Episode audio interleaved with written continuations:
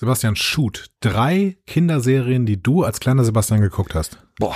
Ähm, animiert oder ganz egal? Egal, völlig egal.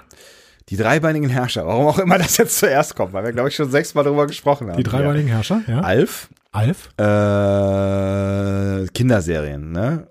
Äh, muss kurz, kurz drüber Ich würde nachdenken. auch beide bis jetzt nicht als Kinderserien bezeichnen, aber ähm, Äh, Genau, machen doch, wir das, weiter. sind- das sind beides Kinderserien irgendwie, Ja? oder? Okay. Doch, ja. Ich hätte jetzt noch sowas wie Night Rider, A-Team, Tralala, aber das sind ja alles keine Kinderserien. aber das, Alf ist doch auch eine Sitcom, oder? Alf ist eine, aber das ist eine Kid- Sitcom für Kinder, oder? Ich glaube nicht. Echt, ist Alf ernst gemeint gewesen für glaube Erwachsene? schon. Haben sich Al äh, Le- Leute, wobei letztens hat mir irgendwer erzählt, dass er Alf zum Einschlafen hört. Wer war denn das? Weiß ich nicht. Ich nicht. Oder guckt. Ich glaube sogar guckt, was ich sehr strange finde.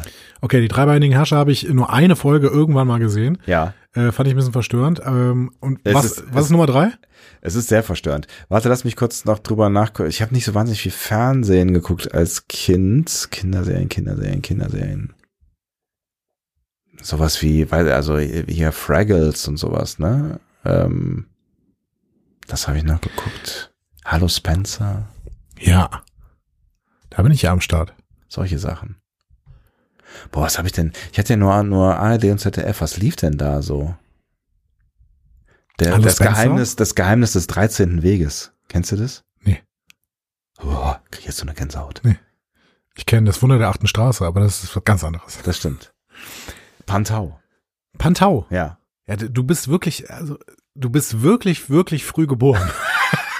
das, kann man, das, kann man nicht anders sagen. Ich habe halt aber auch die, diese Wiederholung der sieb- 700. Sachen äh, hier, äh, weiß ich nicht.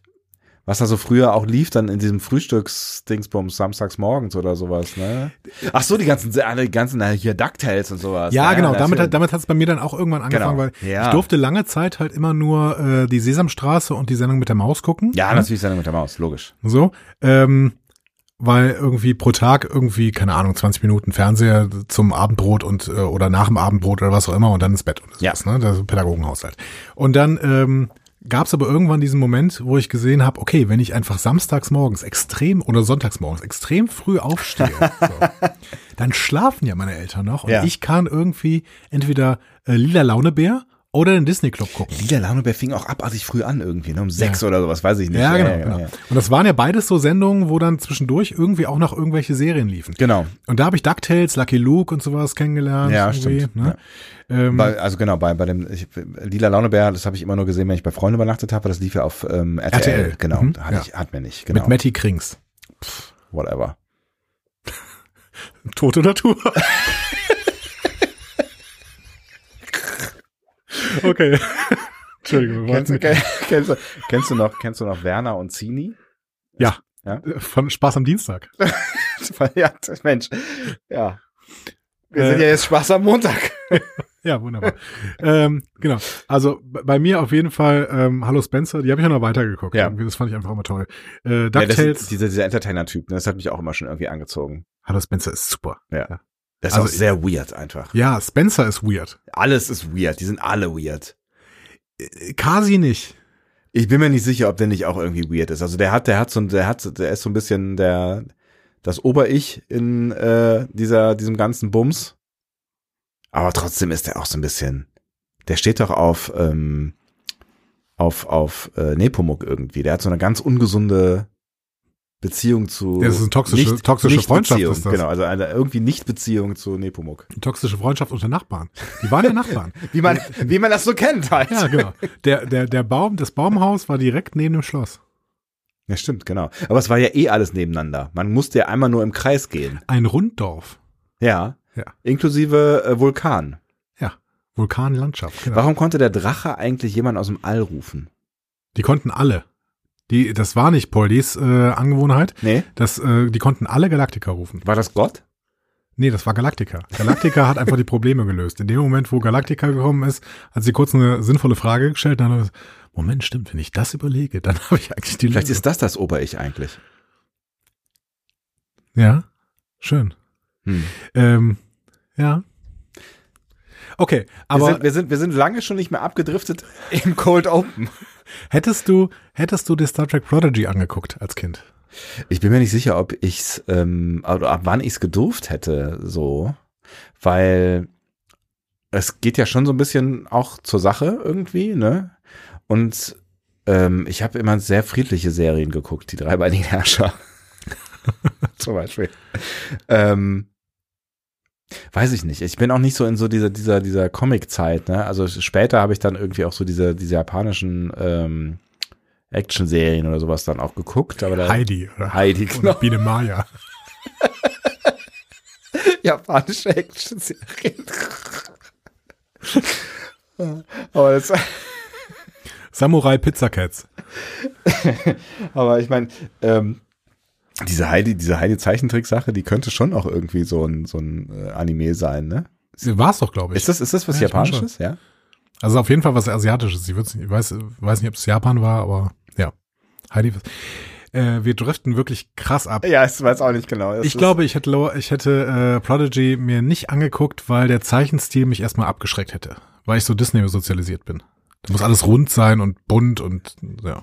Ist es, ist es jetzt schroff? Das können wir ja im Fazit äh, zu dieser ersten Folge besprechen, aber ich glaube, ich hätte es erstmal nicht angefangen zu gucken. Ja. Ich bin mir ehrlich gesagt nicht sicher, weil ich hatte schon so ein Interesse irgendwie, so ein Interesse für Animiertes und für so ein bisschen, ne, ich war, war ja sehr Videospiel assoziiert und ähm, ich, also ich hätte mir schon vorstellen können, dass es mich irgendwie interessiert hätte. Dann würde ich sagen, gucken wir doch mal rein. Jetzt schon? Ach komm. Ihr hört einen Discovery Panel Podcast. Discovery Panel. Discover Star Trek.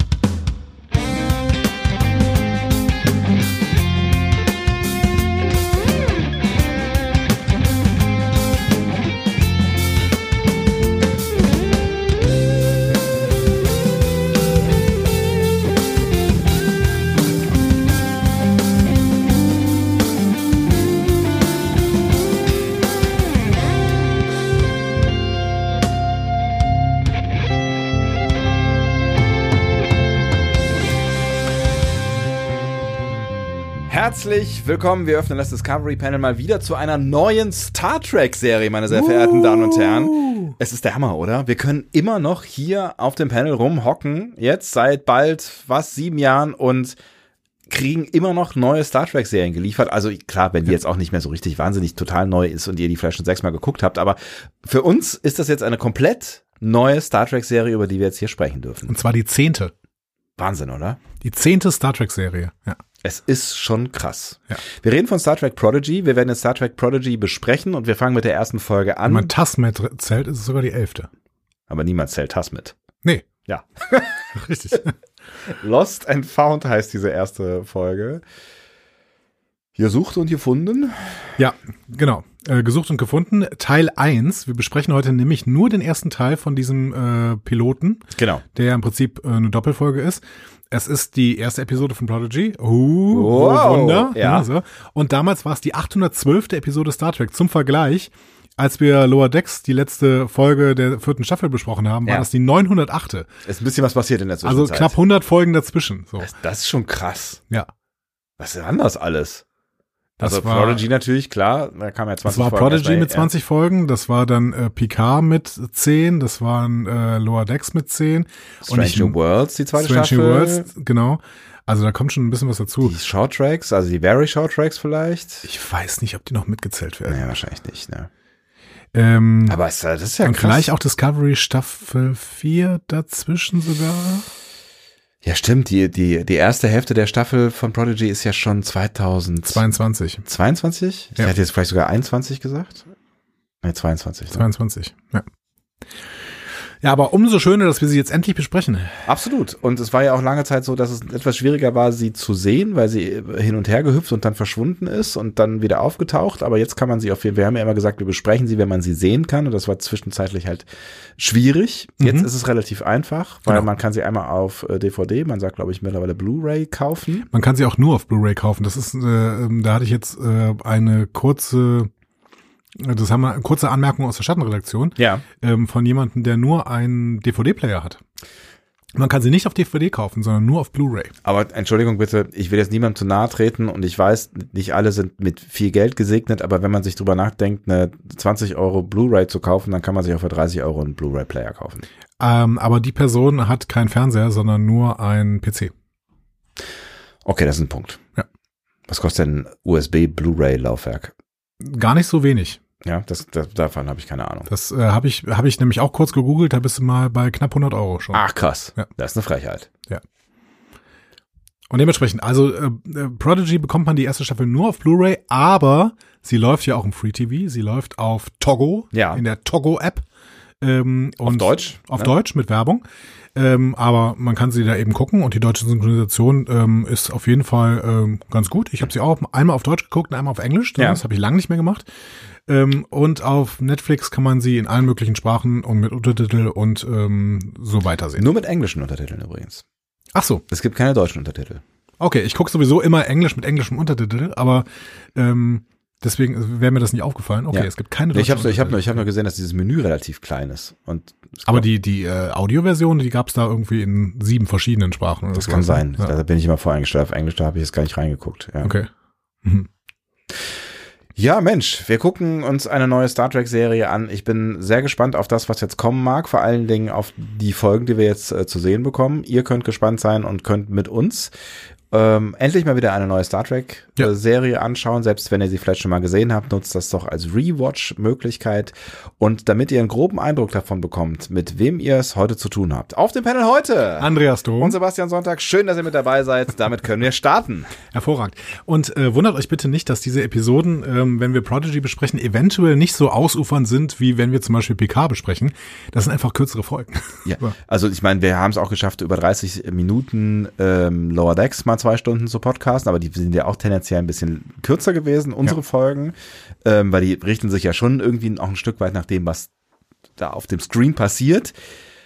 Und mein Eindruck, wir haben noch nicht miteinander gesprochen über das, was da drin passiert. Mein Eindruck ist Stand jetzt, dass in dieser ersten Folge zumindest es sich mit so Side-Schauplätzen und wahnsinnigen krassen Anspielungen auf irgendwas, was man jetzt ausufernd noch betrachten könnte, es sich in Grenzen hält. Ja, werden wir mal sehen. Ne? Also, Ja, man kann aus allem irgendwas rausholen. ne? richtig. Aber wir haben jetzt, wir haben jetzt 20 Minuten ähm, vor uns genau und ähm, es wird, es es ist ja auch wurscht. Also egal, also wie lang das dann am Ende äh, mit uns hier dauert. Jede Minute mit dir ist schön, Andi. Damit können wir ja quasi auch heute aufhören. Schöner wird's nicht mehr. Ich glaube, schöner wird es auf gar keinen Fall. Wir ich haben ja erzähl auch dir schon. jetzt was über das Team hinter der Folge. ach so, so machen wir das trotzdem, so Ja. wie immer. Ja, Ja, ist okay. So da wie gibt's immer. ein Team, ja. es gibt ein Team. Ja, das ist doch schon was. Ähm, es gibt zwei Autoren und die beiden sind Kevin und Dan H-Man. Schon mal gehört? War das eine Frage oder Ja. eine Feststellung? War eine Frage. H-Man. Kevin und Dan H-Man. Nee. Du hörst mir nie zu. Das sind unsere Showrunner. Ah, ja. Das besteht, das ist seit 2019 bekannt, glaube ich. Von Prodigy. Ja, genau. Ja, ich habe mich mit Prodigy echt noch überhaupt gar nicht auseinandergesetzt. I'm sorry for that. Ja, du hast mir bestimmt schon davon erzählt. Ich bin mir sehr sicher. also die H-Man Brothers äh, sind Creator und Showrunner. Ja. Quasi die Mike McMahons von Prodigy. Ja. ähm, Wie viele Mike McMahons gibt's noch? wir werden sehen. Ja. Ähm, aufgewachsen sind die in Lake Oswego in Oregon, haben dann den Sprung äh, von der Schultheaterbühne, also zumindest Kevin hat da als Peter in einem We Sing Video ähm, mitgespielt. Ja, Äh, Wii, Nintendo Wii? ja Ah. genau. So.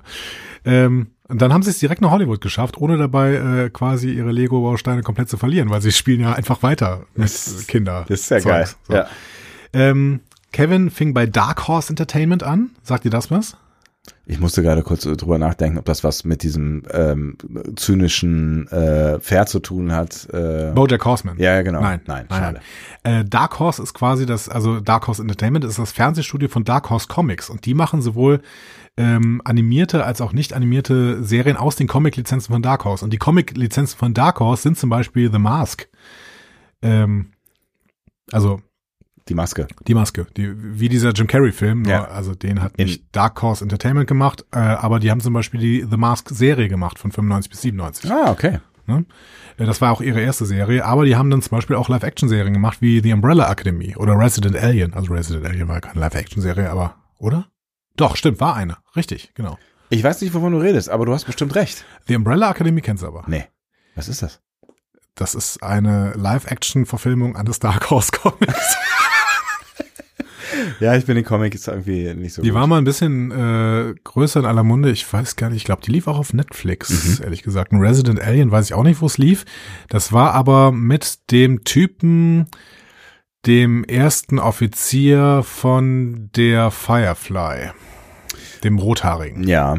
Hm. Der spielt ja die Hauptrolle bei Resident Alien. Okay. Ähm, Dan Ageman war, ähm, während Kevin bei Dark Horse war, war Dan Werbetexter. Und dann sind sie zusammen zu Amblin Entertainment gemacht und haben da ihren ersten großen Wurf gelandet. Und zwar direkt mit zwei Pitches. Die sind zu Amblin Entertainment gegangen und haben gesagt, okay, wir haben zwei Pitches für, ähm, für Filme Mhm. oder Serien. Und das erste war Hotel Transylvania. Und das zweite war The Lego Movie. Geil. Okay.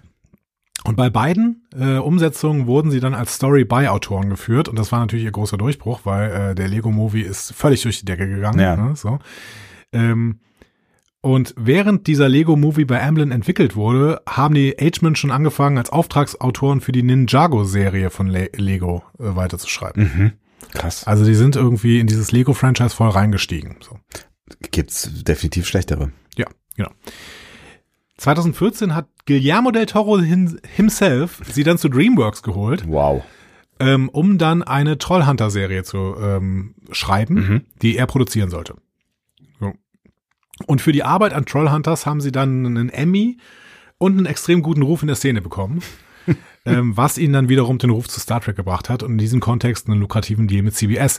Für CBS Studios sollen sie nämlich sowohl animierte als auch Live-Action-Formate entwickeln. Ah, das heißt mit Prodigy ist gar nicht Schluss. Nee, genau. Also sie sind jetzt bei CBS halt fest angestellt, beziehungsweise haben da einen großen Deal mit denen Ja. und können da jetzt unterschiedliche Formate entwickeln. Geil. Ja.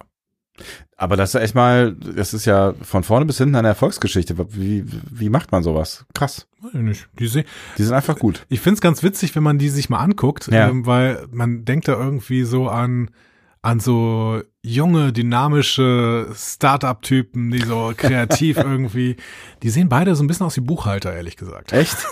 Das ist ja geil. So irgendwie. Ja, also sie tragen auch immer so Karohemden, wenn sie auf den Bühnen sitzen und sowas. Geil. Also es ist eigentlich ganz witzig. Äh, so, ne? Also man sollte die Leute nicht nach äh, don't, don't judge a book by its cover. so. sag ich mal. Ja, ja, so. ist richtig. Ja, also das sind Kevin und Dan Ageman.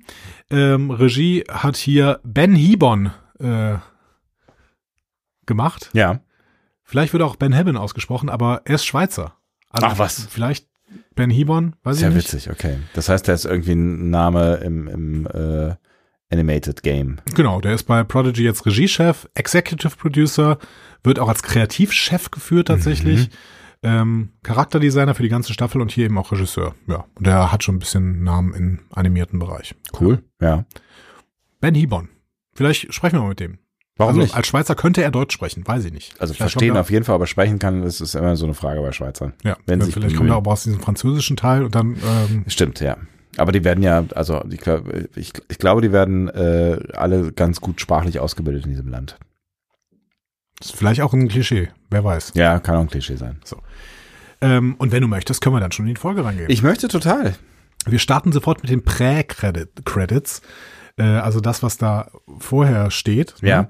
Und da steht, das ist eine CBS Studios, Pro Studios Produktion. Das steht bei allen Serien da. Das steht jetzt zum Beispiel auch bei Lower Decks da. Ja, Aber erstmalig steht da in Zusammenarbeit mit Nickelodeon Studios. stimmt, ja.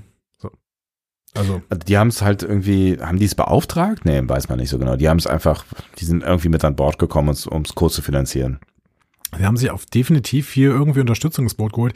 Vielleicht hat CBS auch gedacht, okay, Nickelodeon sind wirklich Experten für diesen Kinderbereich. Vielleicht, auch was Marketing angeht und so Ja, ein Krams, ne, naja. Genau, möglich. Oder sie haben wir wirklich gesagt, okay, wir brauchen auch ein bisschen Expertise, guckt doch mal da mal rüber Ja, über das ganze Zeugs. So, kann natürlich auch sein, ja. weiß ich nicht. Ja, danach zwar eine Star Trek Fanfare und so ein äh, stilisiertes Delta, aber noch kein Vorspann. Vielleicht kommt er auch nie, weil Wer weiß das schon? Prodigy jetzt mit dem Verkauf nicht mehr zum Star Trek Universe gehört. Ich weiß es nicht. Also es gibt auf jeden Fall keinen kleinen äh, normalen Star Trek Vorspann. Keine- Genau, die es jetzt bei den ganzen neuen äh, Genau. Serien gibt, ja. Mhm. Wir werden sehen, ob wir den irgendwann sehen. Ähm, wir starten in jedem Fall direkt in einer Gefängniskolonie namens Tars Lamora. Jetzt kommt ja wieder die Frage, kennen wir oder kennen wir nicht? Den kennen wir nicht. Ja, Und da arbeiten unter Aufsicht von so dreieckigen Robotern äh, Sträflinge und bauen Kristalle ab. ja. Als Star Trek-Leute wissen wir, was das tendenziell für Kristalle sind. Silizium? Ja. Oh. Also es wird Delizium sein. So. Ich weiß aber gar nicht, ob es in der Folge explizit gesagt wird, aber wir können schon sehr, sehr stark davon ausgehen. Doch ich glaube, es wird gesagt, als der Kaiser später kommt. Wirklich? Ich, hatte, ich habe mich nämlich auch gefragt, ob Silizium ist, aber ich glaube, ich habe es nicht mitbekommen, wenn es gesagt worden ist. Ich meine, dass es, dass es irgendwann mal gesagt wird. Aber ist das, ist, das, ist das ein Problem, was wir in Star Trek noch nie besprochen haben? Also, dass die von einer Energie abhängig sind, so ein bisschen wie, wie Lithium bei uns? Ähm, das haben wir noch nie unter- besprochen. Haben wir auch während der dritten Staffel Discovery definitiv nie besprochen, dass, dass, die- dass sie eine große Abhängigkeit von Delizium Nein, dass sie, dass sie eine Abhängigkeit haben, das ist schon klar, aber das ist offensichtlich ja unter nicht so geilen Bedingungen. Also Gefängnisplaneten finde ich ja schon irgendwie schwierig, wenn. Ich weiß nicht, also. Weißt du, was ich meine? Strafkolonien in Star Trek. Ja, Leidiges Thema. leidiges Thema. Frag mal Michael. auch in der Föderation. Ähm, in TOS tatsächlich, Dagger of the Mind, Ja. wird uns erzählt, dass die Föderation im 23. Jahrhundert eigentlich ihr Bestrafungssystem geändert hat. Mhm. Von Inhaftierung und Bestrafung hin zur Rehabilitation durch neue Technologien und medikamentöse Therapien. Da sind wir ja in Deutschland eigentlich schon jetzt. Also vielleicht mal abgesehen von Medikamenten, ja, vielleicht schon auch, ja, je nachdem, was, du- was, Ja. du, was du so. Aber Rehabilitation durch neue Technologien und sowas? Ja, Technologien weiß ich nicht, aber Rehabil- Rehabilitation ist ja schon das Ziel unseres Strafvollzugs. Kirk sagt da so durch die Blume auch, Käfige wurden zu Krankenhäusern und die wenigen Kriminellen, die als unheilbar und unvergewässerlich galten, sollten in sicheren Anstalten isoliert werden. Zum Beispiel auf Strafkolonien, wie Michael. Nee, eben nicht. Also das eben nicht. Es wird aber auch in Toster nicht durchgezogen, weil in A Taste of Armageddon droht der Föderationsbotschafter Scotty, ihn wegen Missachtung zu, äh, von Befehlen in eine Strafkolonie schicken zu lassen. Und ich meine, in Star Trek äh, 6, da sind wir auch auf, aber ich weiß nicht, das sind, Das sind aber die Klingonen. das sind die Äh, Klingonische da müssen wir- Strafkolonie, ja, okay, ist klar. da komme ich gleich nochmal hin. Ja. Ähm, man merkt auf jeden Fall, dass das zumindest in TOS noch relativ normal war, die, mit diesen Strafkolonien. Ja. In Discovery wird Burnham, hast du gerade schon die Anspielung drauf gemacht, Ja. in, in Context is for Kings mit anderen Sträflingen in Richtung eines Arbeitslagers als Gefängnis gebracht. Das klingt jetzt auch nicht irgendwie weit entfernt von Strafkolonie. Irgendwie nicht, ne? Und selbst in der Zukunft wird halt Buck für seine Vergehen in ein Arbeitslager geschickt. Ja. Allerdings, ich habe es mir nochmal angeguckt, äh, wir zitieren das immer als Arbeitslager, er wird für soziale Arbeit in einer Geflüchtetenaufnahme auf einem Jupitermond Das habe ich aber auch eingeteilt. so in Erinnerung, genau. Das ist so ein bisschen, ähm, weiß ich, wie äh, soziale, Sozialstunden. Sozialstunden, so heißt das, genau. Ja. Ähm, also es ist keine Mine oder sowas. Ja. So. Aber außerhalb der Föderation kennen wir die äh, Arbeitslager ohne Ende. Ähm, und deswegen auch nochmal Delizium. Ne? Also die Breen haben eine Deliziummine als Arbeitslager für Gefangene genutzt. Aha. Und wer befreit das? Ein, ein ungleiches Team, möchte ich sagen. Giorgio und, Die Breen? weiß ich nicht, nee, was war das? DS9? Ach so, DS9.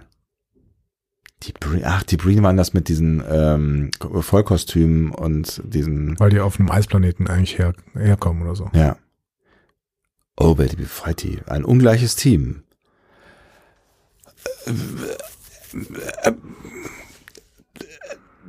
Odo und Quark.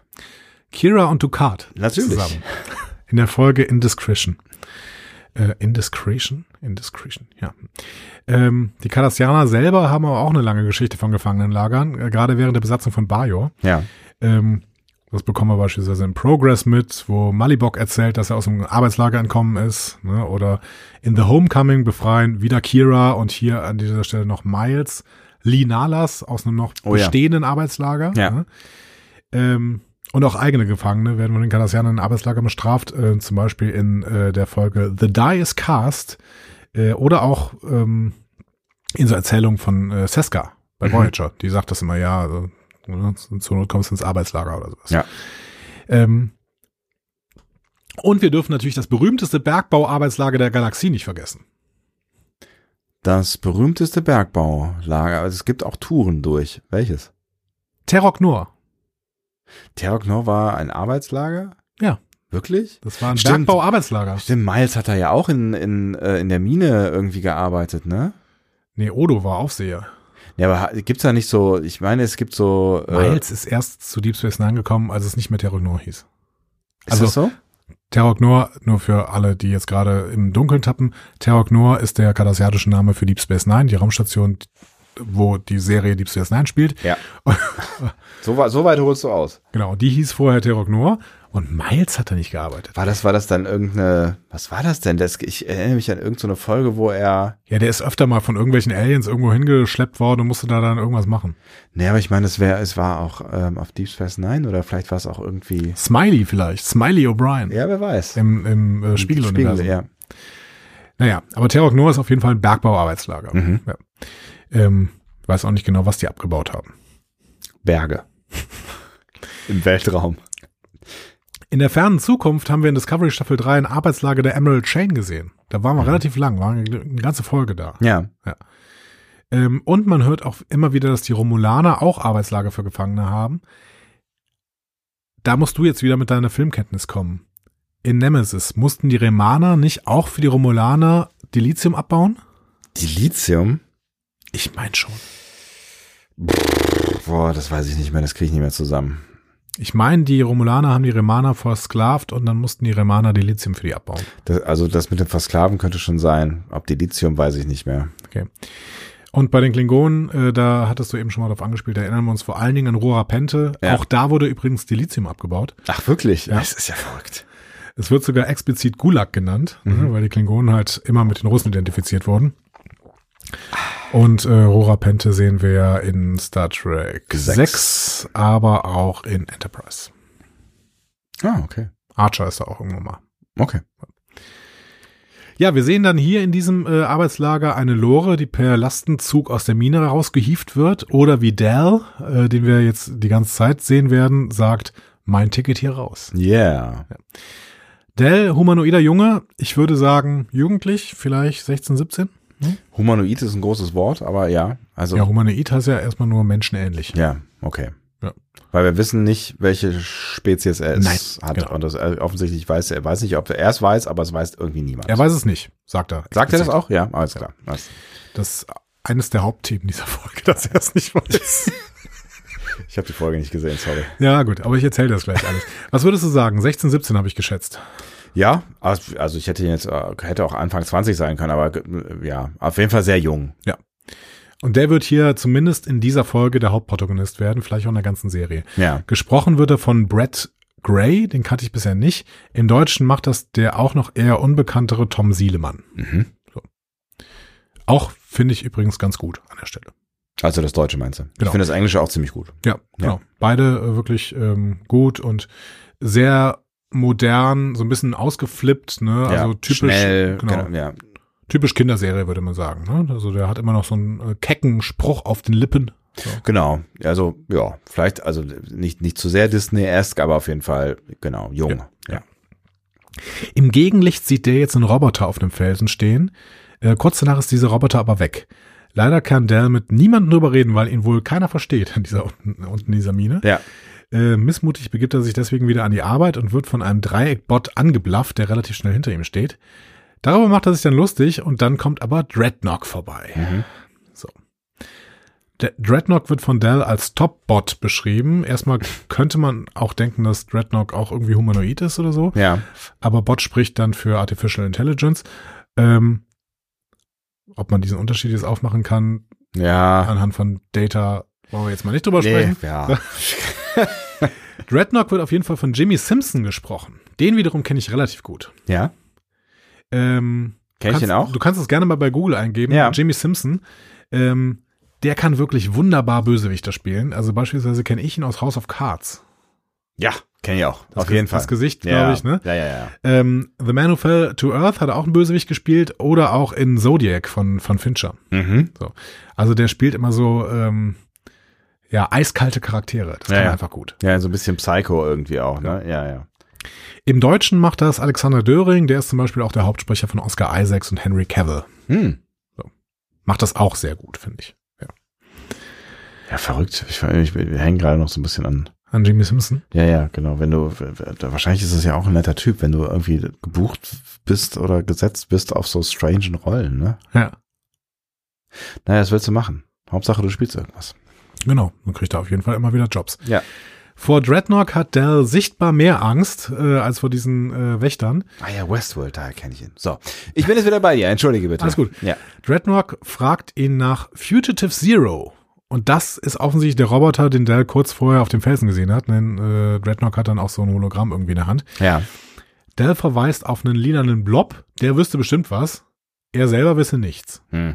Dieser lilane Blob ist Murph. Ja. Das müssen wir auf Social Media ankündigen, weil äh, d- der war echt sehr, sehr präsent in Social Media rund um dies, rum, rund ums Erscheinen von äh, Prodigy. Gesprochen im Englischen wie im Deutschen von D. Bradley Baker. Okay, weil er nicht spricht. Nein, der nicht spricht, sondern Ja. irgendwie nur komische äh, Laute macht. Ähm, ja. So, Dreadnought hat gar keinen Bock auf Späße. Er packt äh, Dell mit einem Greifarm und fragt ihn nach seiner Spezies. Die Frage kann Dell nicht beantworten, Ja. weil er nicht weiß, welcher Spezies er angehört. Hm. Was er an dieser Stelle zum ersten Mal von vielen Malen in dieser, dieser Folge sagt. Okay. So. Das glaubt ihm Red Dog nicht äh, und er will ihn mit Elektroschocks bearbeiten. Das Ganze wird von Fugitive Zero aus dem äh, aus irgendeinem Versteck oder sowas gesehen, der daraufhin eingreift, löst eine massive Explosion aus. Äh, Rednock sieht ihn dabei und schickt sofort diese Dreieckswächter hinterher. Bei Dell hingegen lösen sich deswegen die elektronischen Fesseln und er beginnt zu rennen. Run. Und der rennt sich richtig einen ab. Also Aber, aber das sieht geil aus. Ja. also, Also- richtig gute Actionsequenz. Sieht nach einem Computerspiel aus, finde ich. So ein bisschen, ja. ja, also Ja. können wir einen Jump'n'Run draus machen. Absolut, oder sowas, ne? ja. Ähm, zwischendurch rennt er auch gegen so ein riesiges, großes Steinwesen. Und weil das Steinwesen erstmal brüllt, werden leider auch diese Dreieckspots wieder auf Dell aufmerksam, also weiter. Hm. Dell rettet sich schließlich auf eine Lore, wie geplant, Ja. hat er ja am Anfang gesagt, und wägt sich dann schon in Sicherheit. Aber die Bots schießen, schießen einfach die Kette kaputt, an der die Lore hängt, Ja. und die fliegt zurück in die Minen. Ups. Dort arbeitet gerade ein junger Tellerit Mhm. an einem Minenfahrzeug. Und er klaut das und verspricht es zurückzubringen. Okay, der ist mir gar nicht so aufgefallen. Aber jetzt verstehe ich so langsam, warum du sagst, wir haben alle schon gesehen. Hast du das vor dieser Se Se Se Sendung gesagt? Ja, genau. Das haben wir, glaube ich, im Off-Text besprochen, ne? Oder haben wir das eben hier besprochen? Weiß ich nicht mehr. Weiß Wir- ich auch, keine Ahnung. Ach, weil weiß man ja, was gesagt haben. Also erstmal ähm, Minenfahrzeug zurückbringen, you wish. Ne? Genau. Ich glaube, das ist allen Beteiligten klar, dass das nicht passieren wird. Ja. Richtig. Ähm, Telleriten kennen wir seit Journey to Babel äh, in TOS und sie sind Gründungsmitglieder der Föderation. Mhm. So. Und vielleicht die einzige Spezies in Trek, deren Aussehen sich noch mehr verändert hat als die des, das der Klingonen. also sie haben so viele verschiedene Optiken und äh, hier auch wieder. Ne? So. Ja. Ähm, Diebstahl von Fahrzeugen. Das ist bei Star Trek immer eine Sache von Jugendlichen. Ist das so? Haben nicht auch äh, Seven und äh, Ruffy ein Auto geklaut in der Staffel 2 von Picard? Stimmt, ein Polizeiwagen, glaube ich sogar. ne? genau. Richtig, okay. Ja, stimmt. Aber vielleicht darf man Polizeiwagen eher klauen als, nee. In äh, Coming of Age bei TNG macht das ein Freund von Wesley, Ja. Jake. Ähm, der stiehlt einen Shuttle, als er in der Prüfung nicht bestanden hat. Ähm, Schwierig. Für Jake wahrscheinlich auch. in JJ Track stiehlt der sehr, sehr kleine, junge James Tiberius Kirk den Oldtimer seines Stiefvaters Stimmt, ja. und rast damit auf so eine Klippe äh, zu. Ja. Ob das gut geht? Eieiei. In Broken Pieces s- stiehlt Sochi die Sirena und Sochi ist Lade 3. Ja, Ne? Also schwierig. Kleinkind. Kleinkind Schleinkler, ja, quasi. genau. Ähm, ja, ein bisschen zurecht argumentiert, aber bitte, ja? ich ich hätte ich hätt noch mehr zurecht argumentiert, wenn du möchtest. Ja, bitte. In Rascals stehlen ein paar kleine Kinder die Enterprise D. Aber das sind ja keine kleinen Kinder. Doch schon. Das, das, aber es sind ja unsere, unsere Sind- Recken.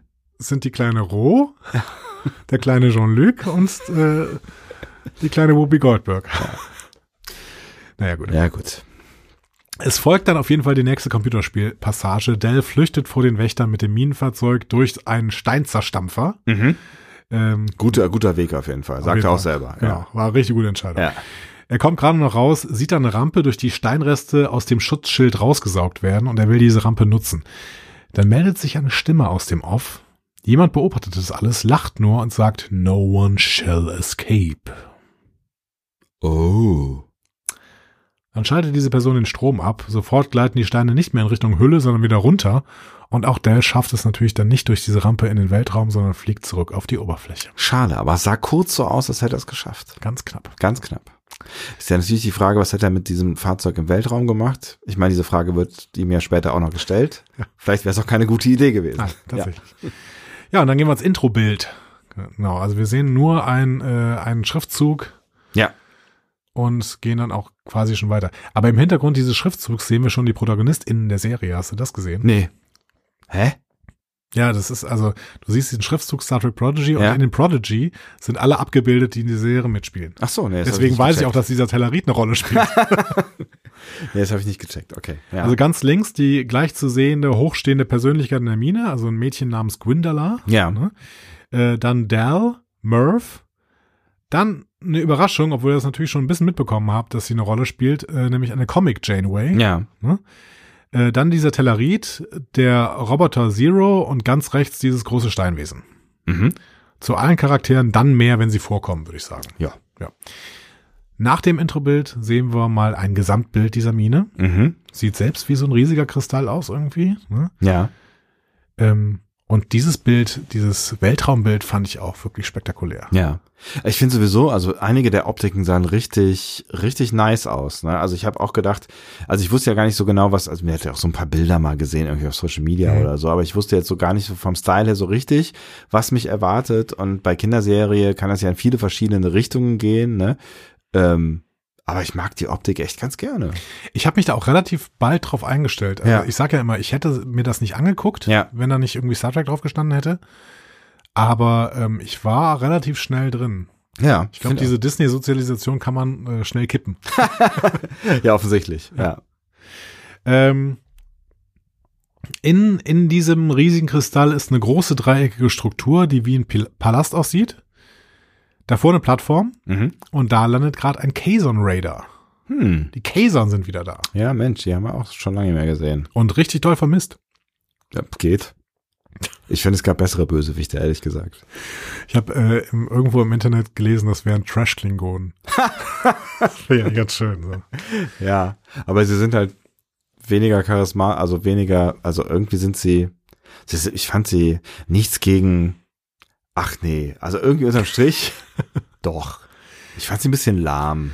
Wir haben sie in 18 Folgen Voyager, Staffel 1 und 2 gesehen. Äh, quasi eine Gruppe rebellischer Teenager, die sich Raumschiffe geschnappt hatten und jetzt das Universum unsicher machen, Ja. aber mit weniger Charme und schlechten Frisuren. Ja, richtig schlechten Frisuren. Ähm, ursprünglich Sklaven der Trape oder Trabe oder Trape? Trape, ne? Tribe. Äh, dann haben sich die Kesson irgendwann erhoben, ihre Unterdrücker vertrieben und sich gedacht, hey, warum machen wir denn nicht auch das ganze Nachbarschaftskommando? Ne? So. Geil, ja. Wir unterdrücken weiter. Ja. Genau. Optisch besonders bemerkenswert halt die Frisuren. Ja. Hm? Kreuzung aus einem schlechten Tag in den 80ern und einem explodierenden Sofakissen. ne? So ein bisschen Medusa-haft auch irgendwie. äh, äh, schwierig mit Medusa jetzt irgendwie. Was ist, was ist mit der? Ja, Medusa, der Begriff ist äh, vorgeprägt in dieser Folge. Okay. Hast du das auch nicht mitbekommen? Was hast, ah, wann, wann hast du denn diese Folge gesehen? Ich war sehr müde. Gott, oh Gott, oh Gott. Okay. Ähm, gesellschaftliche Struktur der Kaisan. Absolutes Durcheinander. ja. Äh, es gibt so Kaisan-Sekten, zum Beispiel die Kaisan Nistrim und Kaisan Ogla. Sind quasi sowas wie interstellare Straßengangs mit Raumschiffen. Ne? Und verstehen sich untereinander so gar nicht. Also deswegen so ständige Machtkämpfe, schnell brechende Bündnisse. Du weißt nie, mit wem du es gerade zu tun hast. So. Was ja auch irgendwie, ich glaube, das sollte mal bedrohlich wirken, weil es halt dann so un- un- unkalkulierbar ist. Aber es hat sie irgendwie noch weniger, weiß nicht. Ja, die haben halt nie mit einer Stimme gesprochen. Und dann bist du irgendwie in Ja. einen weiteren Raum geflogen, hast gesagt, ah gut, dann ist dieser Nistrim- Nistrim-Raum auch schon wieder vorbei. Ähm, äh, für die Voyager eine der großen Herausforderungen, der ersten großen Herausforderung im Delta-Quadranten, weil die äh, Kaiser auch ständig versuchen, dieses Schiff zu stehlen, weil die technologisch quasi auch nur diesen Parklet-Stil drauf haben. ne? Also Ja. Die entwickeln nichts selber, sondern klauen irgendwie all ihr Zeugs und ähm, ja, überlegen sich dann, warum denn innovieren, wenn wir einfach nehmen können, was du hast. Ja. So, ja. absolut sinnvoll. Deswegen ist die Voyager ja auch so spannend. Exakt. Dieser Kaisan hier hat jetzt eine kleine Kaitianerin an der Leine dabei. So. Kaitianer kennen wir aus der TAS-Episode The Survivor und die sind allgemein auch durch die Crew in TAS sehr präsent. Ähm, in Star Trek 4 und in The Motion Picture gibt es so Abbildungen bei großen Versammlungen, da sind die irgendwie irgendwo am Start. Ansonsten kennen wir die Kaitianer halt nur von Lower Decks und da vor allen Dingen von Dr. Tiana. Ja.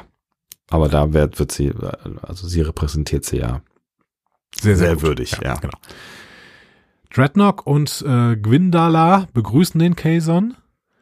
Ähm, Gwyn übersetzt dabei die Kazon-Sprache, hat offenbar ein Händchen für Sprachen, also wie Hoshisato Mhm. oder Uhura. Vielleicht mal kurz zu Gwyn. Die wird von Ella Purnell gesprochen und von Sophie Lechtenbrink synchronisiert. Mhm. Ella Purnell ist eine britische Schauspielerin, die immer bessere Rollen bekommt, ehrlich gesagt. Ähm, Immer besser als die hier oder? Nee, die, also das, das ist wirklich eine kontinuierliche Steigerung. Die wird jetzt die Hauptrolle in der Fallout-Serie von Jonathan Nolan spielen, die am Mhm. 12. April rauskommt. hm, Also das soll ja so äh, die, die Antwort von äh, Amazon auf Last of Us werden. Ja. So. Ich bin da sehr gespannt, Mhm. weil das Storytelling von Last of Us war, glaube ich, wesentlich besser als das von Fallout. Deswegen, keine Ahnung. Mal gucken. Pff, Ich habe Last of Us nicht gesehen, was ähm, offensichtlich ein Fehler ist, weil Ja. von vielen Menschen als die Das beste ist Serie der Welt definitiv ein äh, Ja, bezeichnet. beste Serie der Welt weiß ich nicht, aber sehr, sehr, sehr, sehr gute Ja, ich bin Serie. ja nicht so der Zombie-Mensch, ne? aber du hast auch, glaube ich, schon mal gesagt. Völlig uninteressant. Ja, ist ganz egal mit den Zombies. Ja. ja ist okay. Ähm, ja, das ist Ella Purnell. Äh, Sophie Lechtenbrink ist Schauspielerin, äh, Tochter des berühmten deutschen Krimischauspielers Volk- Volker Lechtenbrink. Ach was, guck mal einer an. Ähm, der übrigens auch ein Synchronsprecher von Avery Brooks war. Aber nicht in DS9. Das hat da Jörg Hensler gemacht. Tot oder Tour? Avery Brooks? Oh Gott. Nein, Oh Gott. beides nicht. Weder, weder noch. Weder noch. Volker Lechtenbrink, weiß ich nicht. Ich, auch glaube, nicht. er lebt noch. Ja. Ja. Aber der hat wirklich überall Krimis gemacht. Ja. Ähm, warum kann Dreadnought die Kazan-Sprache nicht? Beziehungsweise warum muss Gwyn übersetzen? Also es wundert sich ja sch- später auch selber so. Ja. Warum muss ich hier übersetzen? Du kannst Kazan. so. Keine Ahnung, also vielleicht keine Dialekte, was auch immer. Pff, Irgendwie, also, weiß nicht. Komisch. Ähm, der Kazon hat sich wohl verspätet und bietet das Kaitianer-Mädchen deswegen zum halben Preis an. Dreadnought stimmt zu. Gwyn macht ihm das dann auch klar, meckert den Kazan aber auch ordentlich an, dass er niemals mehr so junge Gefangene bringen soll. Mhm. Der Kaiser stapft daraufhin wütend äh, ab und Dreadnought sagt Gwyn, dass sie niemals verhandeln soll. Das sei laut Diviner sein Job. Okay, also macht tralala. Irgendwie schon. Ja. Dreadnought nennt Gwyn da Progeny, Nachkommen, Mhm. und sie nennt den Diviner Father. Mhm. War mir an der Stelle noch unklar, was damit gemeint ist und wie diese Beziehung aussehen soll. Ne? Ja. Also es könnte ja irgendwie auch eine göttliche Beziehung irgendwie so sein. Ja. Gerade weil ich immer gedacht habe, oh, Diviner, das klingt irgendwie göttlich. Aber es ist ja. ja Oder, oder nach einer super KI oder sowas. Ja. Ja. Hm. Ähm, Gwyn kommt dann zum, ja, also es ist nicht göttlich, ne? Also nicht, dass ihr jetzt das alle ins, ins Feedback schreibt. Ich weiß schon, dass es anders geschrieben wird, aber also mit I Ja. und nicht mit E. Aber naja, Gwyn kommt dann zum Diviner. Offensichtlich wirklich dieselbe Spezies. Laut Untertitel Vauna Cat heißt die Spezies. Mhm. Wenn sie kommunizieren, glühen Striche auf ihren Schädeln. Ja. Und der Diviner fordert Gwyn erstmal auf, in Standard zu reden und nennt sie Nachkommen von Solum. Mhm. Ist Solom jetzt ein Planet oder hat Gwyn doch einen anderen Vater als den Diviner? Hier für mich noch relativ unklar. Ja. ja. Absolut. Was heißt denn Standard an der Stelle? Äh, auf Englisch sagen sie eigentlich immer Englisch, oder? Aber hier sagen sie sowohl auf Englisch als auch auf Deutsch Standard. Ja, und sie sagen ja nicht Föderationsstandard, ne? Aber bei Standard musste ich halt an den Föderationsstandard denken. Ich auch. Wäre aber komisch, weil es hier jetzt nicht so wirkt, als wären sie nah an der Föderation mit den Kazon als Besuchern. Nee, aber es könnte natürlich sein, dass ähm, der Diviner irgendein Produktion, Produkt der Föderation ist oder es sich darunter irgendwer versteckt, der mal irgendwas mit der Föderation zu tun hatte. Ja, es geht ja auch irgendwie um die Föderation. Ne? Ja. Das wird nachher noch ein bisschen klarer. Ja, Und es gibt einen Telleriten auf dieser Station, also Ja. vielleicht geht, sind sie doch dann irgendwie ein bisschen näher dran. Kl- Unklar. wir wissen ja noch nicht genau, wann das spielt, ne? Das wissen wir auch nicht. Wir wissen Ja. noch gar nichts. Ja. Auf jeden Fall sprechen sie anschließend in Englisch weiter. Auf Standard. Der Diviner wird von John Noble gesprochen und von Oliver Stritzel synchronisiert. John Noble, absoluter Charakterdarsteller und man erkennt ihn sofort wieder. Wenn du das jetzt googeln würdest, würdest du sofort wiedererkennen, Ja. weil er ist Denethor im Herr der Ringe. Ah, okay, wenn ich das im Ohr habe, ja. also krasser Typ. Ja. Ja. Richtig krasser Typ. Tuchses von Gondor, Ja. Vater von Boromir und Faramir. Ja. Wir sind beim Herr der Ringe, ne? Haben wir, haben wir Herr der Ringe gesagt? Ich habe Herr der Ringe gesagt. Alles klar, ja. Wo war Gondor, als, äh, als die Westfold fiel? Was weiß ich. Ja, Ja. frag mal äh, John Noble. Ja. Der war, äh, hat ein bisschen lazy halt. Der hat gechillt. Ähm, Oliver Stritzel, der, der deutsche Sprecher, ist auch ein deutscher TV-Darsteller. Der Kalle Küppers von Polizeiruf 110. Bin ich raus, sorry. ähm, Ist ja wirklich so? ja. Äh, der ist aber auch super Synchronsprecher, beispielsweise von Philip Seymour Hoffman, Sean Penn, J.K. Ah. Simmons in Whiplash. Okay. Ähm, äh, oder, und er hat auch schon in JJ Rack äh, synchronisiert, nämlich Bruce Greenwood, der damals Christopher Pike gespielt hat. In Oh. zwei, in zwei JJ Rack-Filmen. Ach, witzig. Okay. Der Diviner ist in dieser Folge so ein großer, großer, gruseliger Zylinder, in den irgendein Wesen gehüllt ist. Ja. So, mehr sehen wir nicht. Ne? Mhm. Wirkt ein bisschen so wie der Future Guy in, in Enterprise. Ja. So. Oder Darth Vader. Ja gut, aber Ah. Darth Vader ist doch ab dem Anfang von Star Wars sofort völlig präsent, oder? Ja, schon eigentlich. Oder, ja. Ja, schon. Ja, wir wissen halt nicht, wer drunter ist, Ja. also in dem, in dem Vergleich. Ne? Ja. Dieser Future Guy in Enterprise ist nie aufgelöst worden, oder? As far as I know, aber du hast den Überblick. Ich, ich habe mich das wirklich gefragt. Ich glaube, es ist nie aufgelöst worden, wer das war. Ja. Vielleicht war es ja Wesley. Vielleicht wird das irgendwann noch mal in einer dieser Serien aufgelöst, wer eigentlich der Future Guy war. Wäre ja witzig. Es hat auf jeden Oder, Fall- oder in Discovery. Das ist das große Rätsel, was wir am Ende finden. Die große Macht, die absichtlich verborgen wurde, ist der Future Guy. ja. Nein.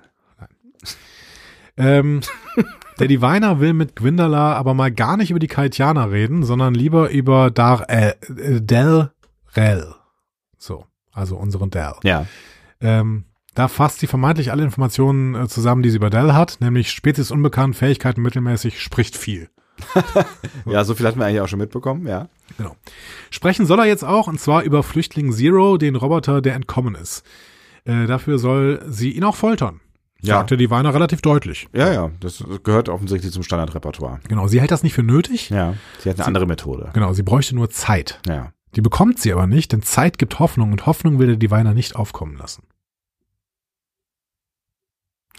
Erinnert mich so ein bisschen an, das, an die Gespräche hier zwischen äh, unseren beiden äh, Geschwistern in äh, Star Trek Picard. Wie hieß er denn noch gleich? Trock, trock, trock. Oh Gott. ähm, na, der Soji äh, verführt. Auf dem Kubus. Ach so, oh Tr- Gott, wie hießen die äh, denn noch? boah. Das weiß ich nicht mehr, wie die hießen. Die mit dem Sockenrutschen. Genau die.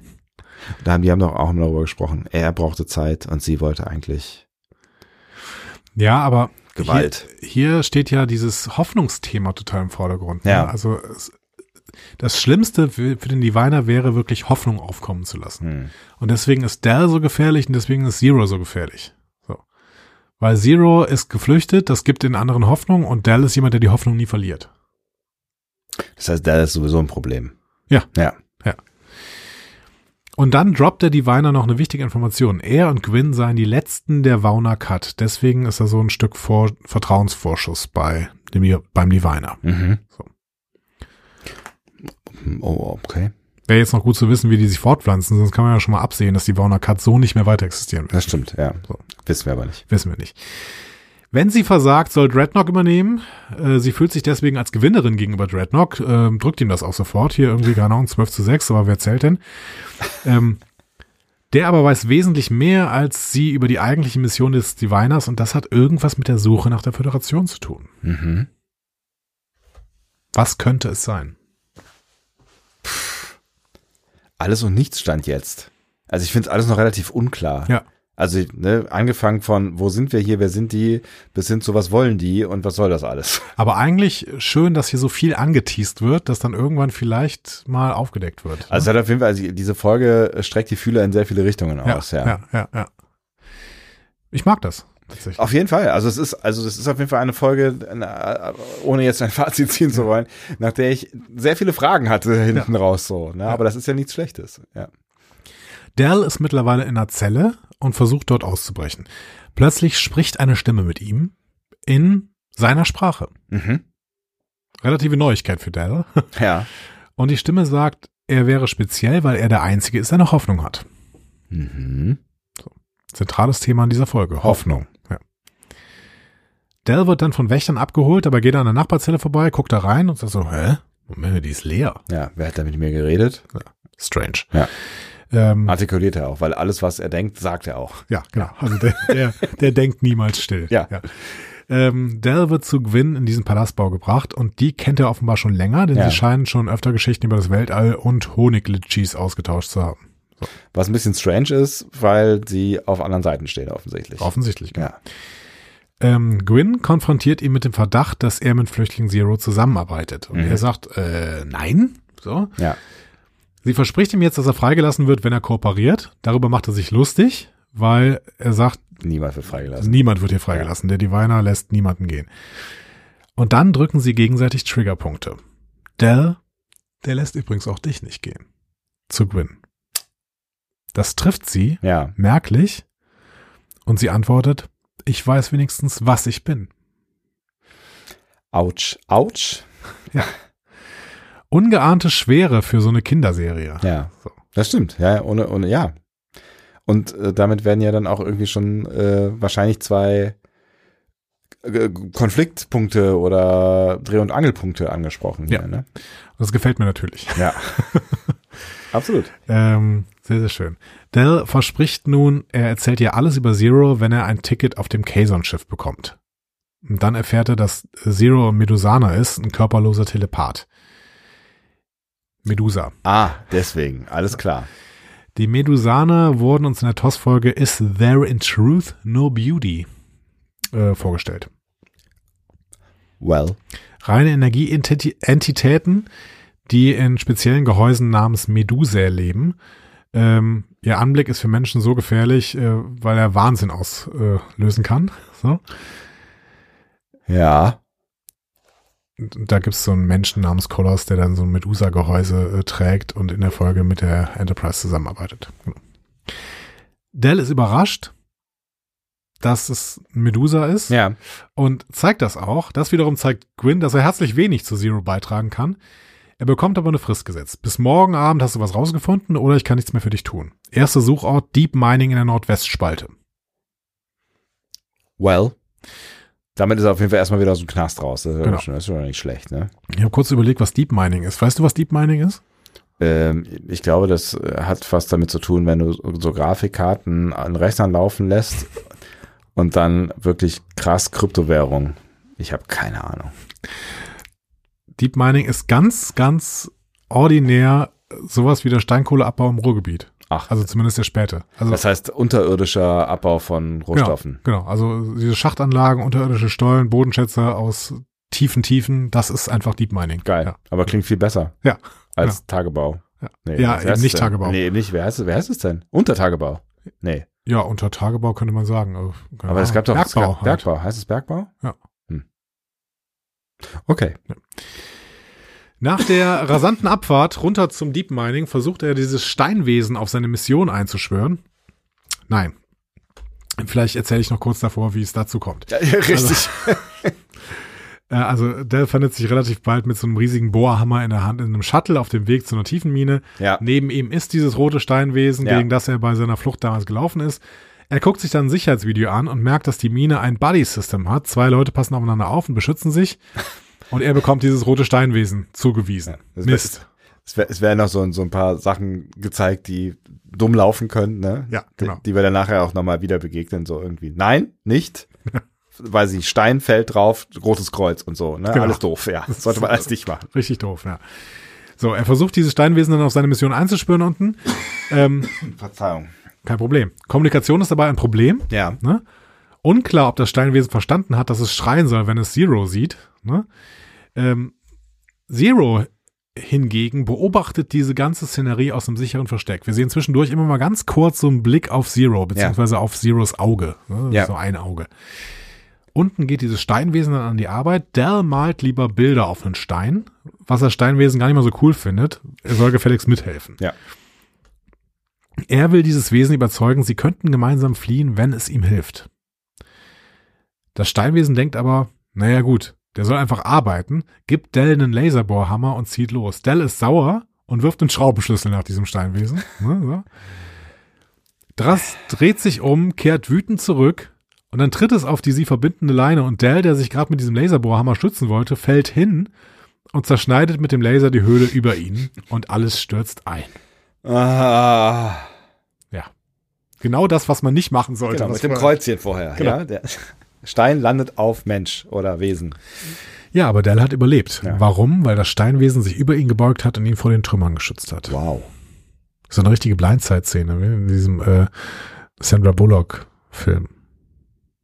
What the fuck? Hast du ihn gesehen? Welchen? Blindzeit? Ja. Nein, glaub nicht. Ganz groß, ganz toller Film. Wirklich? Ja. Ein Eigentlich, bisschen White Savior, aber ähm, ansonsten nicht wirklich ein toller Film. ich mag Sandra Bullock ja irgendwie ganz gerne. Ich mag die auch richtig gerne. Ja. Okay, schreib's mal auf die Liste, welche auch. Wirklich, immer. wirklich guter Film. Also wenn du diese White Savior-Gedanken ein bisschen abziehst, dann ist alles gut. So. Okay. Ähm, in der, in der eingestürzten Höhle Ja. finden, findet Dell dann Diamanten und ist mehr als glücklich, weil er denkt, wow, das ist unser Ticket raus hier, ne? Ja. Was er schon zum dritten Mal sagt, glaube ich, in dieser Folge. Ja, also er ist auf jeden Fall, ne, wenn Hoffnung das Thema ist, ähm, dann kann man das auf jeden Fall Ja. hier bei ihm abonnieren.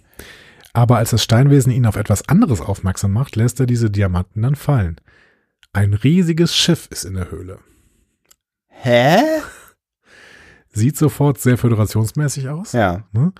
Als sie an die Tür kommen, geht diese einen Spalt auf und dieses Steinwesen kann diese Tür auch komplett öffnen. Zero beobachtet sie dabei, ne, wie sie das Schiff betreten. Ähm, gehen wir jetzt davon aus, dass wir im Delta-Quadranten sind? Frage? Ich gehe ehrlich gesagt von nix aus, wegen der K-Zone oder was? Ja. Weiß ich nicht. Ich bin die ganze Zeit davon ausgegangen, dass wir im Delta-Quadranten sind. Hab mir dann mal angeguckt, was denn im Delta-Quadranten überhaupt für äh, Raumschiffe der Föderation sein könnten. Ja. Und es gab mal eine Fake Dauntless, die, die USS Dauntless, die ist mal gefaked worden von irgendwelch, äh, irgendeiner Spezies, die gesagt hat, ja, wir tun jetzt so, als wären wir Föderation, weil damit kriegen wir die Voyager. Ah, okay. Mhm. Die gab's und halt den Delta Flyer. Ja. Well. Aber mehr glaube ich nicht. Ne? Ich sind auf jeden Fall keine Schiffe hinterhergeschickt worden, glaube ich, oder sowas, ne? Wäre eine ziemliche Reise, Ja. wenn, wenn sie wirklich ins Kazon-Gebiet fliegen. Aber wir wissen ja auch nicht, wann das ganze Ding spielt. ist nicht wann es spielt und wir Ja. wissen nicht genau, wo wir sind. Aber Ja. die Kazon sind halt da rund um den Fürsorger irgendwo. Es könnte natürlich auch einfach sein, dass die Kazon weiter gereist sind und äh, wir 200, 3000 Jahre später sind und die Kazon halt einfach im Alpha-Quadranten Möglich. oder in der Zwischenzeit einfach der Delta-Quadrant äh, dazugehört. Vielleicht auch, weil wir mittlerweile super schnell fliegen können. Mit welcher Technik? Hier diese Borg-Technik, die die Voyager dann auch benutzt. Hier. Ach so, Slipstream. Slipstream. Mhm. Weiß nicht. Und Dieses Borg-Netzwerk zum Reisen benutzen, ja. Ja, warum nicht? Also ist auf jeden Fall unklar. Aber ich meine, die gehen ja jetzt da rein und über einen Sticker auf dem Boden. Ja, also genau. Also ist alles in gutem Zustand drin, ne? ohne Energie, ohne Crew. Gehen durch die Gänge, landen auf einem riesigen Sternenflottenlogo, Ja. über dem auch der Name des Schiffs steht. Ich habe auf Pause gestellt an der Stelle, aber ich konnte es nicht erkennen. Es ist die USS Protostar Protostar, okay. ja, Sollte- sollte mir- NX76884. Ich glaube, ich brauche das in HD. Ich habe, glaube ich, gerade die falsche Auflösung. Das ist- Ja, das ist leider dann auch wieder die Frage, was man gerade für ein Netflix-Abo hat, Ja, weil ja. die einen ja echt auch beschränken. So. ja. Ähm, also NX-Klasse, NX sagt uns, das ist ein Prototyp. Ja. Ne? Und das Ding heißt Protostar. Ähm, weißt du, was ein Protostern ist? Ein Stern, der entsteht. Ja, genau. Also so wie so ein Sternbaby quasi. Ne? Ja. Also, ähm, wir haben irgendwann mal über Akkretion gesprochen. Ne? Also es gibt ja, Sterne entstehen ja irgendwie, dass es ganz viele Staub- und Gasmengen sich akkretieren quasi, also zusammenziehen. Und in dem Moment, wo die eine Schwerkraft haben, ziehen sie natürlich noch mehr an. Und ähm, dadurch wird's in der Mitte heißer. Ähm, Heißer. genau. Entschuldigung. Das ist, mit meinem Hirn ist heute nicht mehr viel los. Ich entschuldige mich in einer Form. Und dann haben wir einen Protostern. Und wenn es heiß genug ist, äh, dann beginnt Wasserstoff zu kochen, indem es in Helium umwandelt. Äh, und das ist der Moment, in dem dieser Protostern quasi erwachsen wird, zu leuchten beginnt. Und das ist ein richtiger Stern. Okay, das heißt, dieser Name dieses Schiffes steht für ganz viel in dieser äh, Serie offensichtlich. Offensichtlich, genau. Ja. Für Ent Entstehung, für Coming of Age eines Sterns Ja. quasi. Ja, schön. Ähm, Vielleicht ist das Schiff ja auch ein Coming of Age von dieser Schiffsklasse. Maybe. Ja. Wir werden sehen. Vor diesem Sternflottenlogo kommen sie über eine große Treppe auf die Brücke. Ja. Schon wieder völlig unpraktisch. Ne? Wenn die Trecker jetzt einfach versagen, dann werden sie die ganze Treppe runtergeschleudert. Das ist, aber es sah nice aus. Ich finde, das ist irgendwie, das Design sieht irgendwie echt ganz ja, nice ich aus. finde aber immer Ja. noch, dass hinter der Brücke keine Treppe sein sollte. Ja, du hast schon recht. so, beide sind völlig baff. Während sich Dell auf den Captain's Chair setzen möchte, Ja. sieht das Steinwesen so einen Kommunikator oder sowas Ja. und drückt ihn. Ja. F- Schwebt irgendwie in der Luft. Ne? Ja, was, ja, habe ich auch nicht, also, so- ja, sieht- oder ich habe auch zuerst gedacht, es ist ein Hologramm oder was auch immer, aber ja, Und sofort geht das Licht an. ja, Wir hören eine Variation des Voyager-Themes, zumindest war das so eine Einmeldung von mir, weiß ich nicht genau. ja. Und die Konsolen springen an. Es war offensichtlich der Einschaltknopf. Genau. Also jedes, jedes Schiff hat ihren Anknopf. Ja, genau. Das ist so die Start-Stopp-Automatik. Die Brücke des, äh, der, äh, dieses, der Protostar verfügt über so eine, so eine transparente Kabinenhaube, quasi, so ein, so ein Cabrio quasi. Ja. Also so ein Crazy shit, ja. Panoramadach. Ja. Novum. ne? ja. Ich glaube, das haben wir noch nie so gesehen. Nee. Aber Jadzia Dex hat bei DS9 mal irgendwann gesagt, wer baut eine Brücke ohne Fenster? Ja, gut. Gut. Ist ein, ist ein Punkt. Ähm, und was noch angeht, ist der universale Besetzer. Und damit wird klar, das große Steinwesen ist gar kein großes Monster, sondern ein kleines Mädchen namens Rocktack. so, Das fand ich einen sehr niceen Effekt irgendwie, Genau. ja. äh, Rocktack wird von Riley Alasrak- Alasrakwi gesprochen, Ja. äh, von Magdalena Montasser synchronisiert. Mhm. Riley Alasrakwi ist zwölf, Ah. macht aber schon seit 2018 Fernsehen Krass. und sogar schon früher Werbespots. Wow. Seit 2018 synchronisiert sie eben in Animationsserien. Ich kannte davor aber keine. Mhm. Also ist vielleicht nicht ganz mein Genre. Apfel und Lauch zum Beispiel. Von Schlau klingt auf jeden Fall geil. Oder Wel Welpenfreunde. Wären beides irgendwie ganz geile Podcast-Namen, aber Apfel und Lauch finde ich richtig geil. Ja, weiß ich nicht. Ähm, Ja, okay, schade. Wenn wir mal irgendwann so einen Laber-Podcast machen, dann nennen wir Apfel ihn und Apfel Lauch. und Lauch. ist mir garantiert gesichert schon von Nickelodeon oder sowas. Könnte sein. Ähm, sie ist aber auf jeden Fall schon so lange im Geschäft, weil sie die Tochter von Carlos Alasraqui gesehen, äh, g- äh, Carlos Ist. Alasraqui ist, genau. Der ist schon seit den frühen 80ern als Schauspieler und Synchronsprecher unterwegs, unter anderem mit so ikonischen Rollen wie Rocco in Roccos modernes Leben. Wer kennt's nicht? Es klingt nach Hund. Ja, Ja. so eine Comedy-Serie, also Comedy-Animationsserie. Okay. Und der Stand-Up-Comedian und guter Freund von Patton Oswald und Mark Maron. Mit denen tritt er auch zusammen auf. Okay. Patton Oswald kennst du zumindest als äh, Spence in äh, King of Queens. Ah ja, alles klar. Kenne ich. Ähm, wir kennen Carlos Alasraqui, den Vater von Riley, Ja. als äh, Vice Admiral Les Buenamigo. Ach was, wirklich? Ja, das ist der Badmiral aus Staffel 3 Lower Decks. Witzig. Okay. Ähm, Riley Alasraqui kennen wir natürlich noch nicht. Magdalena Montasser, die das im Deutschen wirklich ganz, ganz wunderbar macht. Mhm. Also das kann man wirklich nochmal erwähnen. Ähm, kennen wir auch noch nicht. Die ist aber schon 20. Und es ist die Stammsprecherin von Jenna Ortega, äh, der Hauptdarstellerin von Wednesday. Also die, die, Ah, ja, ja. Hm? Mhm. die Wednesday spielt. Halt. Ja. Witzigerweise hat Magdalena Montasser auch schon mal Ella Purnell, also die Gwyn-Darstellerin, äh, synchronisiert. Ah. So, aber hier halt nicht. Witzig. Ähm, universale Besetzer. In Metamorphosis habe ich nochmal nachgelesen. Aha. Erklärt Kirk Zephram Cochrane, Ja. dass der universale Besetzer dem Wesen, das er übersetzt, eine angemessene Stimme geben wird. Okay. Whatever that means. Whatever that means. Kirk behauptet da übrigens auch, dass die Vorstellung von Mann und Frau universelle Konstanten sind und will damit erklären, warum nicht körperliches Wesen sich in Cochrane verlieben konnte. Es war eine andere Zeit. Es war eine andere Zeit. Ja. Gut. Dell erkennt schnell, dass die Protostar eine Art Universal Translator an Bord hat und Rock Tuck sagt, ja, ich weiß, ich bin groß, nicht blöd. Ja, gefällt mir. Auf die Dynamik habe ich jetzt schon Bock, ehrlich Ja, gesagt. auf jeden Fall. Aber gibt halt irgendwie Rock Tag auch gleich ein ganz anderes. äh, gan- Also ich find's find's witzig, wie die- was, was das für ein Switch für diese Figur bedeutet Ja, hat. So, ja, das genau. ist echt richtig, richtig, richtig nice. Ähm, während Dell sich auf dem Captain's Chair schon mit der Steuerung beschäftigt und wieder neue Hoffnung schöpft, die Steuerung ist auch ganz spannend. Das sind irgendwie so Hologramme, die so rechts und links vom, vom Sitz hochgehen. Ja, ne? so. richtig geil. Ja. Ähm, währenddessen fragt sich Rock Tuck, wie das Schiff in die Höhle gekommen ist. In dem Moment betritt Zero die Bühne und kommentiert, die viel wichtigere Frage ist, wie wir das Schiff hier rausbekommen. Hm. Zero wird von Angus Imbrie gesprochen und von Dirk Patrick synchronisiert. Angus Imbrie, vor allen Dingen Hörspielsprecher, ähm, hat aber auch schon in The Crown mitgespielt, ist ein britischer ähm, Schauspieler. Mhm. Und Dirk Prat Patrick macht unglaublich viel Synchron und das schon lange. Der war zum Beispiel der Hauptsprecher von Cole Sprouse. Äh, das war der Cody aus der Serie Second Cody. Sag mal irgendwas. Habe ich auch nicht gesehen. Ja, also die, ich glaube, das waren so zwei Jungs, die ein Hotel hatten oder in Unruhe gebracht haben oder sowas. Der hat aber auch schon Jonah Hill oder Michael Cera gesprochen. Also der ist äh, dick im Geschäft.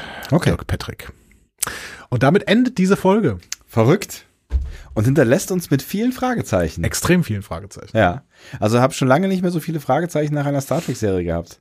Ja. Vielleicht nach den ersten zwei, drei Folgen Discovery, weiß ich nicht. Na, vielleicht eher nach den vier, ersten vier, fünf Folgen Discovery, aber. Ja, bei PK waren es ja auch ganz viele Fragezeichen, die aufgemacht worden sind. Ja, aber die sind nie zugemacht worden. Das hat Ja, Discovery teilweise nicht, das Das hat Discovery ja ein bisschen konsequenter zumindest gemacht. Naja. Also auch Discovery hat am Anfang sehr, sehr viele Fragezeichen aufgemacht, die sie nie wieder zugemacht haben. Ja, maybe, aber die großen haben Warum die zugemacht. hatten die Leute auf der Discovery eigentlich schwarze Badges? Ja, das ist das große Fragezeichen. Das, das will ich auch gerne mal irgendwen fragen. Das ist aber gut. Ja, ja kein, egal. Wir werden es nie erfahren, vermutlich. Was ist dein Gefühl jetzt? Ein erstaunlich gutes. Also ich bin, bin irgendwie mit, ich weiß gar nicht genau, ob ich wenig Erwartungen, aber ich, ich mein, ich wusste nicht genau, was ich erwarten soll. So. Und ich bin in diese Folge reingegangen und ähm, fand erstmal die Optik richtig geil.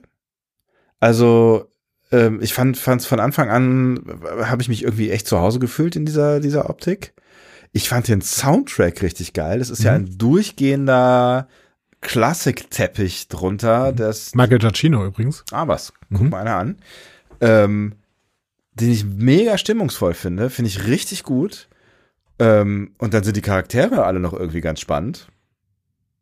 Und mir werden halt viele Rätsel präsentiert und noch irgendwas rätselhaftes Schiff, was ich noch nie so gesehen habe, was ziemlich nice aussieht. Und also ich bin unerwartet erwartungsfroh, was diese, diese Serie jetzt irgendwie angeht. Ähm, also die hat mich jetzt schon so ein bisschen gehuckt hier. Ich hatte echt Angst ein bisschen, Ja. weil ich weiß ja, dass wir das durchbesprechen wollen. ne? Ja, Und genau. Diese erste Staffel hat 20 Folgen. Ja. Das ist nicht wenig. Das ist nicht wenig. Und ähm, dann hatte ich irgendwie vorher mitbekommen, ja, es gibt diesen Murph, ne? Und dann habe ich gedacht, okay, ja, Kinderserie, da darf es auch irgendwie so einen Blob geben, Ja. der Sachen frisst oder sowas, ne? So.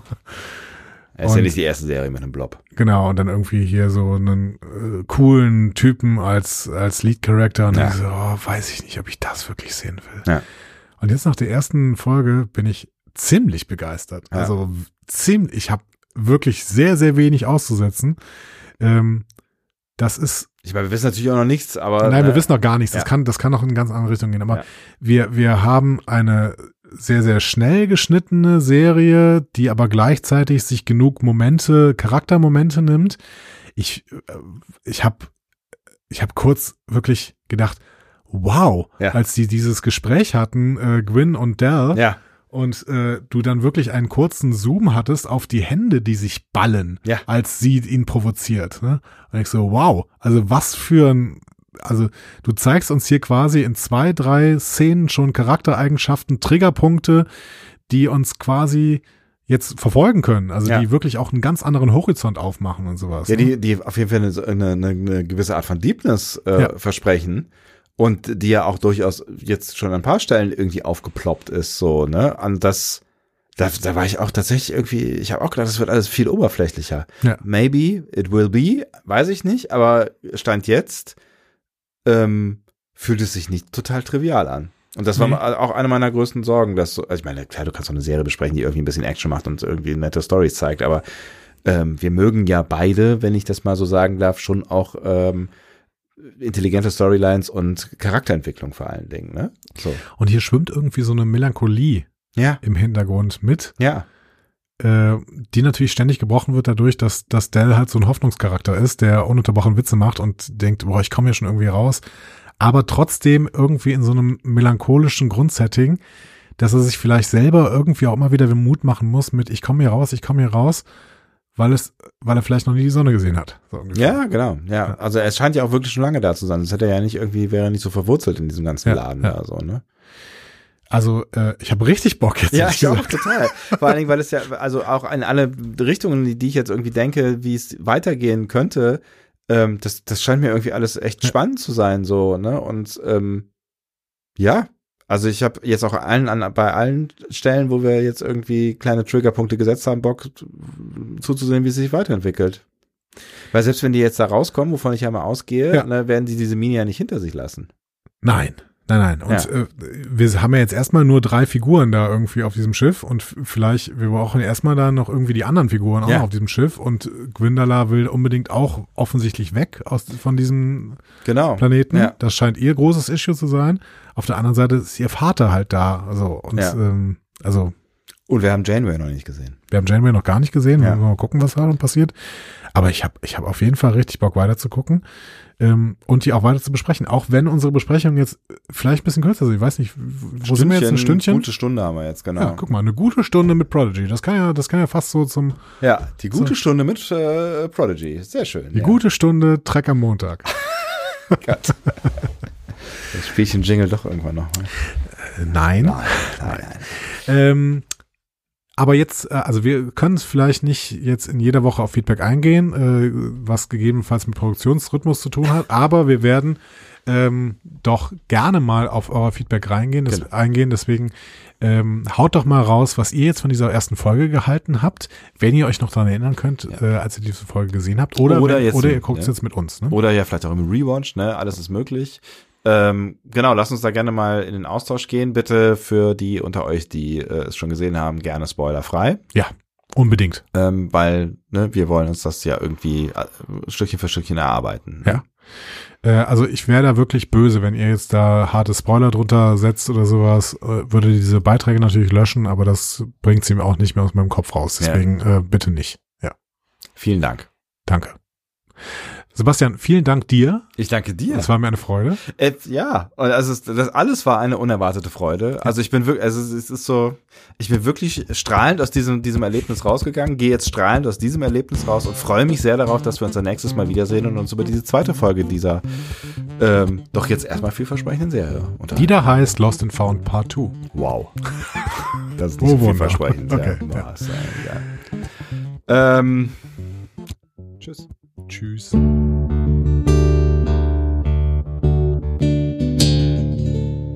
Mehr Star Trek Podcasts findet ihr auf discoverypanel.de. Discovery Panel. Discover Star Trek.